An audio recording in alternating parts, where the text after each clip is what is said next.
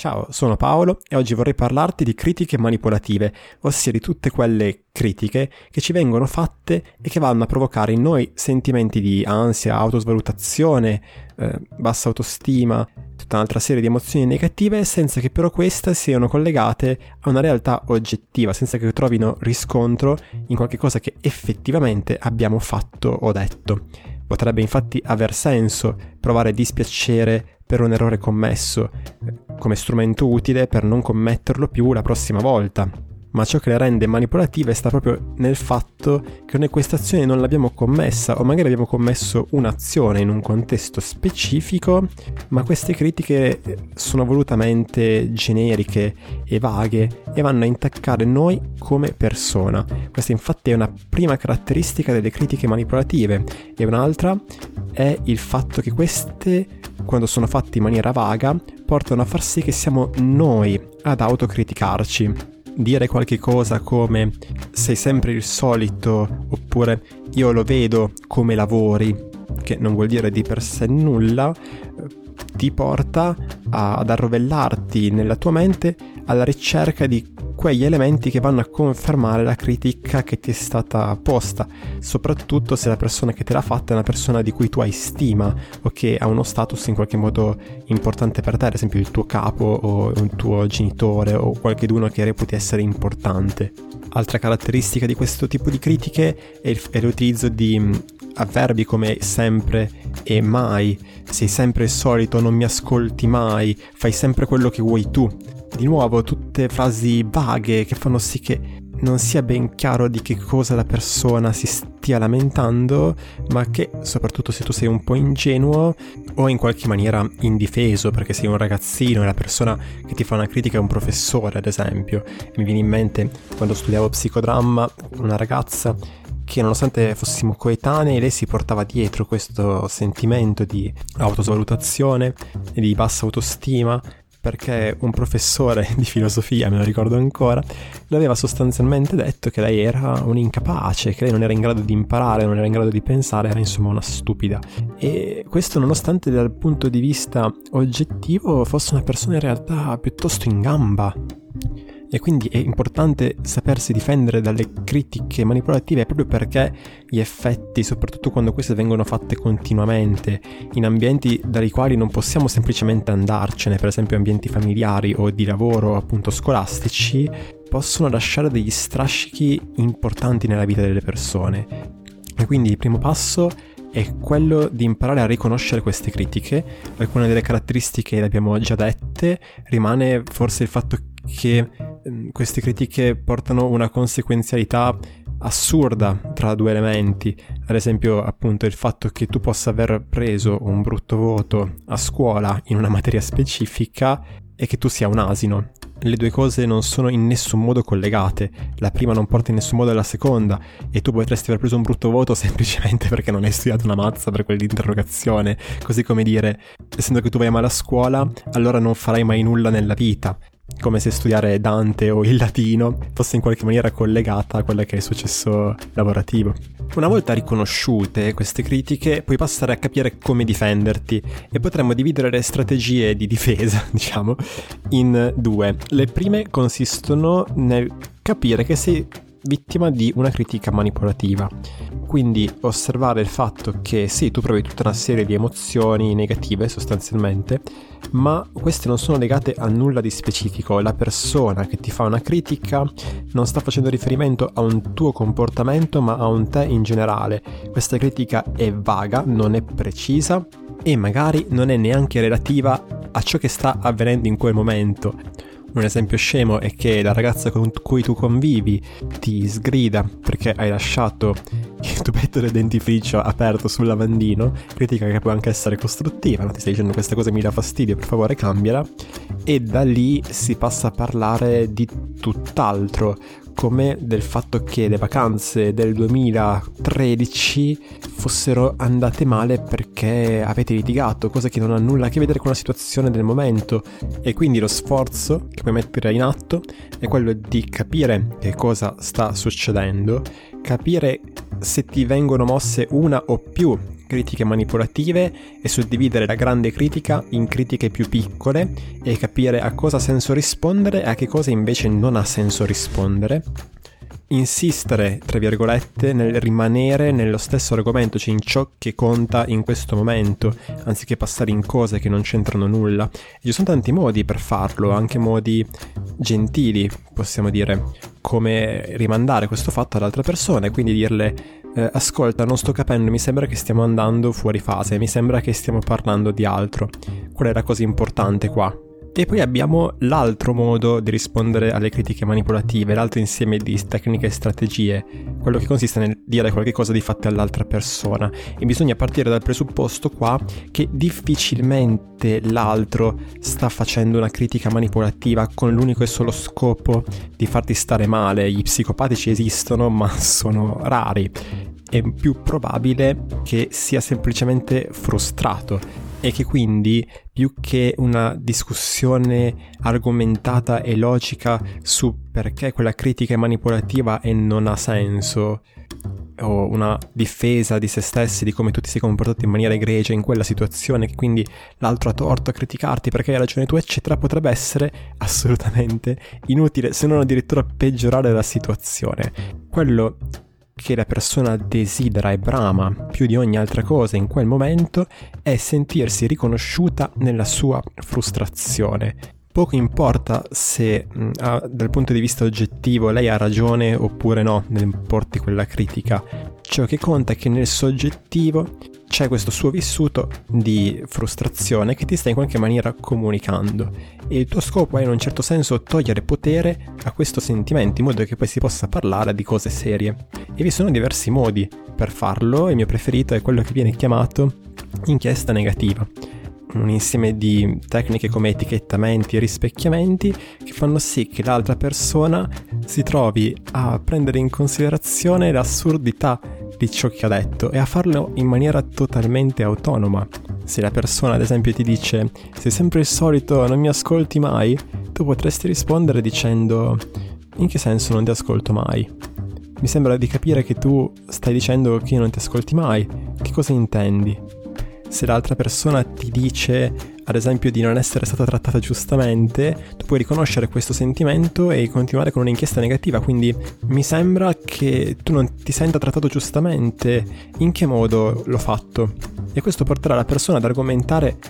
e ad espandere questa sua percezione di non essersi sentita trattata giustamente, con il risultato o di smontarsi da sola, cioè di andare a vedere come di fatti non ci siano elementi a favore di questa percezione, o portando alla luce singoli comportamenti su cui ha senso discutere,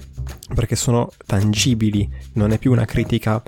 vaga e generica può essere addirittura sufficiente eh, fare quello che viene chiamato rispecchiamento, ossia ripetere eh, le ultime parole della persona, quelle più importanti. E quindi la persona dirà: Non mi ascolti mai, sei sempre il solito. E tu potrai rispondere con una voce calma e tranquilla: Sempre il solito? Non in maniera sarcastica, altrimenti sei fritto, ti mangerà vivo, ma con l'intenzione di capire veramente come si può fare a risolvere la situazione, a fare pace. Un ultimo modo di rispondere alle critiche manipolative è fare quella che in senso tecnico si chiama disarmo dell'aggressività, che però va un attimo spiegato. Disarmo dell'aggressività significa rispondere alla critica manipolativa in una maniera che è in un certo senso totalmente inaspettata dall'interlocutore. Ad esempio con una risata, quindi una persona ti dice Uffa, mi fai arrabbiare sempre, sei sempre il solito, e tu gli dici davvero sempre il solito. Una risata che però non ha nulla di sarcastico, il mio obiettivo in quella situazione non è dire all'altra persona sei un idiota, nel momento in cui sto facendo questo farò sì che l'altro si infiammi ancora di più ed è esattamente quello che voglio evitare. Il mio obiettivo nel rispondere a una critica manipolativa è quello di stare bene, stare in pace e non stare più male del minimo necessario. soprattutto quando poi la critica si rivolge al nulla, quindi quando non è necessario starci male.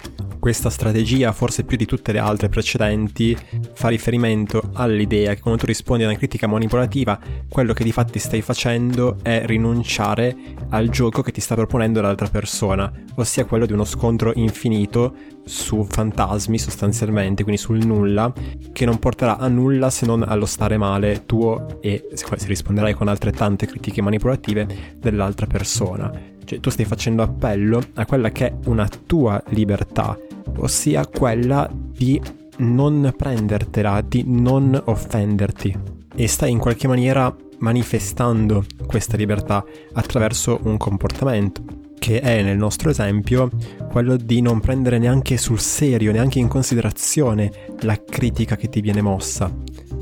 Questo probabilmente richiede un minimo di lavoro su di sé, volto a capire ma di chi mi importa l'opinione? Di tutti? Anche di persone con cui non ho praticamente mai interagito? Anche di sconosciuti online? Ma da chi mi faccio condizionare? Da quelli che sono i miei amici più stretti che dicono di conoscermi ma mi conoscono veramente? O forse hanno un'immagine di come io dovrei essere e si attengono a quella per capire se ciò che faccio è giusto oppure no? Oppure dei miei genitori che questo penso sia una cosa che viene naturalmente con la crescita. Sì, sicuramente sono persone a cui voglio bene, sono persone che hanno fatto molto per me, ma sono esseri umani e in quanto tali limitati e non vi è alcuna ragione per pensare che la loro opinione sia in qualche modo di per sé migliore di quella di un'altra persona della loro stessa età. Possono dire qualcosa di assolutamente sensato come una grandissima boiata richiede tutto questo quello che Wesa in un suo video, podcast, adesso non ricordo, chiama la selezione dell'interlocutore, ossia decidere non solo di chi mi importa l'opinione, ma anche con chi desidero confrontarmi. Nel senso che se la divergenza di opinioni può essere, non lo è per forza, ma può essere in qualche maniera arricchente, avere qualcuno che mi smentisce può portarmi ad ampliare il mio punto di vista, allo stesso tempo però è perfettamente naturale circondarsi da persone che in qualche modo mi assomigliano e in questa maniera possono capire chi sono io davvero, che cosa è davvero importante per me e che quindi in qualche misura condividono aspirazioni, idee o aspetti caratteriali e ciò che fa sì che in qualche maniera, per dirla molto semplicemente, ci capiamo. Si tratta, credo, di un percorso che dura tutta la vita e che io di certo non ho portato a compimento che ti porta a considerare il fatto che l'autorità non ti porta ad essere un essere umano migliore, non ti porta ad avere in mano la verità in qualche misura. Può essere che sì, il tuo capo che tu ammiri abbia più esperienza di te, un'esperienza dettata probabilmente anche dall'età, ma resta comunque la sua esperienza e diventa utile in questo modo, quando è raccontata in quanto tale, proprio perché diventa una storia dalla quale tu puoi trarre degli insegnamenti utili per te stesso. Questo penso sia l'unico consiglio, tra virgolette, che ha senso mai dare, in quanto tu la vita dell'altra persona non la conosci mai e quando provi a metterci le mani quasi sicuramente farai dei danni. Mentre quando parli di te, cioè di ciò che di te l'altra persona, la sua situazione dice, ciò che ti ha fatto venire in mente di te stesso il parlare con quella persona lì, allora proprio perché stai raccontando qualcosa di te, l'altro potrà fare lo stesso lavoro su se stesso, cioè trarre un qualche cosa, un qualche spunto da ciò che tu hai raccontato per scoprire qualche cosa di se stesso. Si tratta di un percorso che ti porta in qualche maniera ad essere un po' più sicuro di quello che vuoi tu ad essere un po' più sicuro dell'idea che sei tu il massimo esperto di te stesso, non in maniera narcisistica o megalomane, ma in maniera assolutamente realistica. Sei tu che conosci i tuoi desideri, i tuoi bisogni e sei tu che conosci quello che è il tuo bene, che quindi probabilmente sarai in grado di tracciare un percorso per il suo raggiungimento, che sarà per forza di cose imperfetto, ma sarà la realtà stessa fatta anche di altre persone a darti quegli elementi che ti mancano per correggere la traiettoria. Ma tornando alle critiche manipolative, che cosa possiamo fare quando le critiche ormai sono vecchie, sono già successe, ma continuano in qualche modo a turbarci? Bene, Michele Giannantonio, autore di un libro molto carino che si chiama Mi vado bene, autostima e assertività, ricco di esercizi, tante tante cose da fare, suggerisce questo metodo. Richiamare alla mente la critica che ci è stata posta, visualizzarla più che pensarla in tutti i suoi dettagli, eh, cosa ha fatto la persona, come era vestita, qual era la situazione, gli elementi del contesto e visualizzare bene quella che è la scena in cui la persona ci muove la critica e a quel punto lì in qualche modo fermarla e pensare a cosa posso fare io adesso che ho gli strumenti per difendermi da questa critica per rispondervi e fare questo esercizio tutte le volte necessarie affinché questo pensiero, questa critica non mi disturbi più. C'è però un però. Potremmo, dice Gian Antonio, avere una sorta di blocco che lui chiama il fattore X. In genere sono due grandi blocchi, così dice lui. Il primo è non posso rispondere a questa persona perché se deludo le sue aspettative, se mi mostro disobbediente, mi abbandonerà e questo è un grandissimo male. Il secondo tipo di blocco è legato invece all'autorità. Non posso rispondere a questa persona perché è mia madre, è mio padre, è il mio capo, è un mio insegnante, un professore, eccetera, eccetera. Insomma, è più capace di me, è più in gamba, io invece no, e così via. E lui suggerisce per superare questi blocchi di individuare un antidoto che si fa ricreando nella propria mente la stessa scena di prima, cercando di avere ben chiaro quella che è l'emozione negativa che questa situazione ci crea e poi lasciare uscire quella che è la risposta istintiva, quella risposta che viene dalla parte di noi stessi che in qualche maniera ci vuole ancora bene e che vuole il nostro bene e che in genere è una risposta emotivamente forte, eh, di una rabbia che però è costruttiva, come abbiamo detto nell'episodio sull'ombra, che può tradursi nella nostra mente in eh, dire in faccia alla persona che ci ha in qualche modo urtato qualcosa del tipo ho il diritto di difendermi oppure ce la faccio anche senza di lui o lei non mi puoi mancare di rispetto, ho una dignità anch'io. Non mi serve a nulla una persona così. Ho il diritto di esistere. Questo esercizio può anche essere fatto per iscritto, ad esempio scrivendo una lettera che ovviamente non invierete mai, e lo scopo ovviamente non è quello di cambiare la realtà storica degli eventi che ormai sono accaduti e di certo non possiamo farci nulla, ma cambiare quella che è la realtà soggettiva, il vissuto emotivo che per quanto faccia riferimento a un evento passato è un vissuto emotivo presente, tu queste emozioni le stai provando adesso con l'idea di costruire un futuro che sia migliore per te, in cui tu sei una persona in grado di volere il suo bene, di muoversi nel mondo per cercare di raggiungerlo e di difendersi da coloro che il tuo bene non lo vogliono. Rimane poi un ultimo critico, forse quello più duro da affrontare, che siamo molto spesso noi stessi, siamo noi con i nostri pensieri, ma su questo mi riservo un episodio del podcast apposta. Bene ragazzi, questo era l'episodio di oggi, spero che vi sia piaciuto, nel caso condividetelo. Trovate più informazioni sulla mia attività sul mio sito paoloperez.it e noi ci sentiamo alla prossima puntata.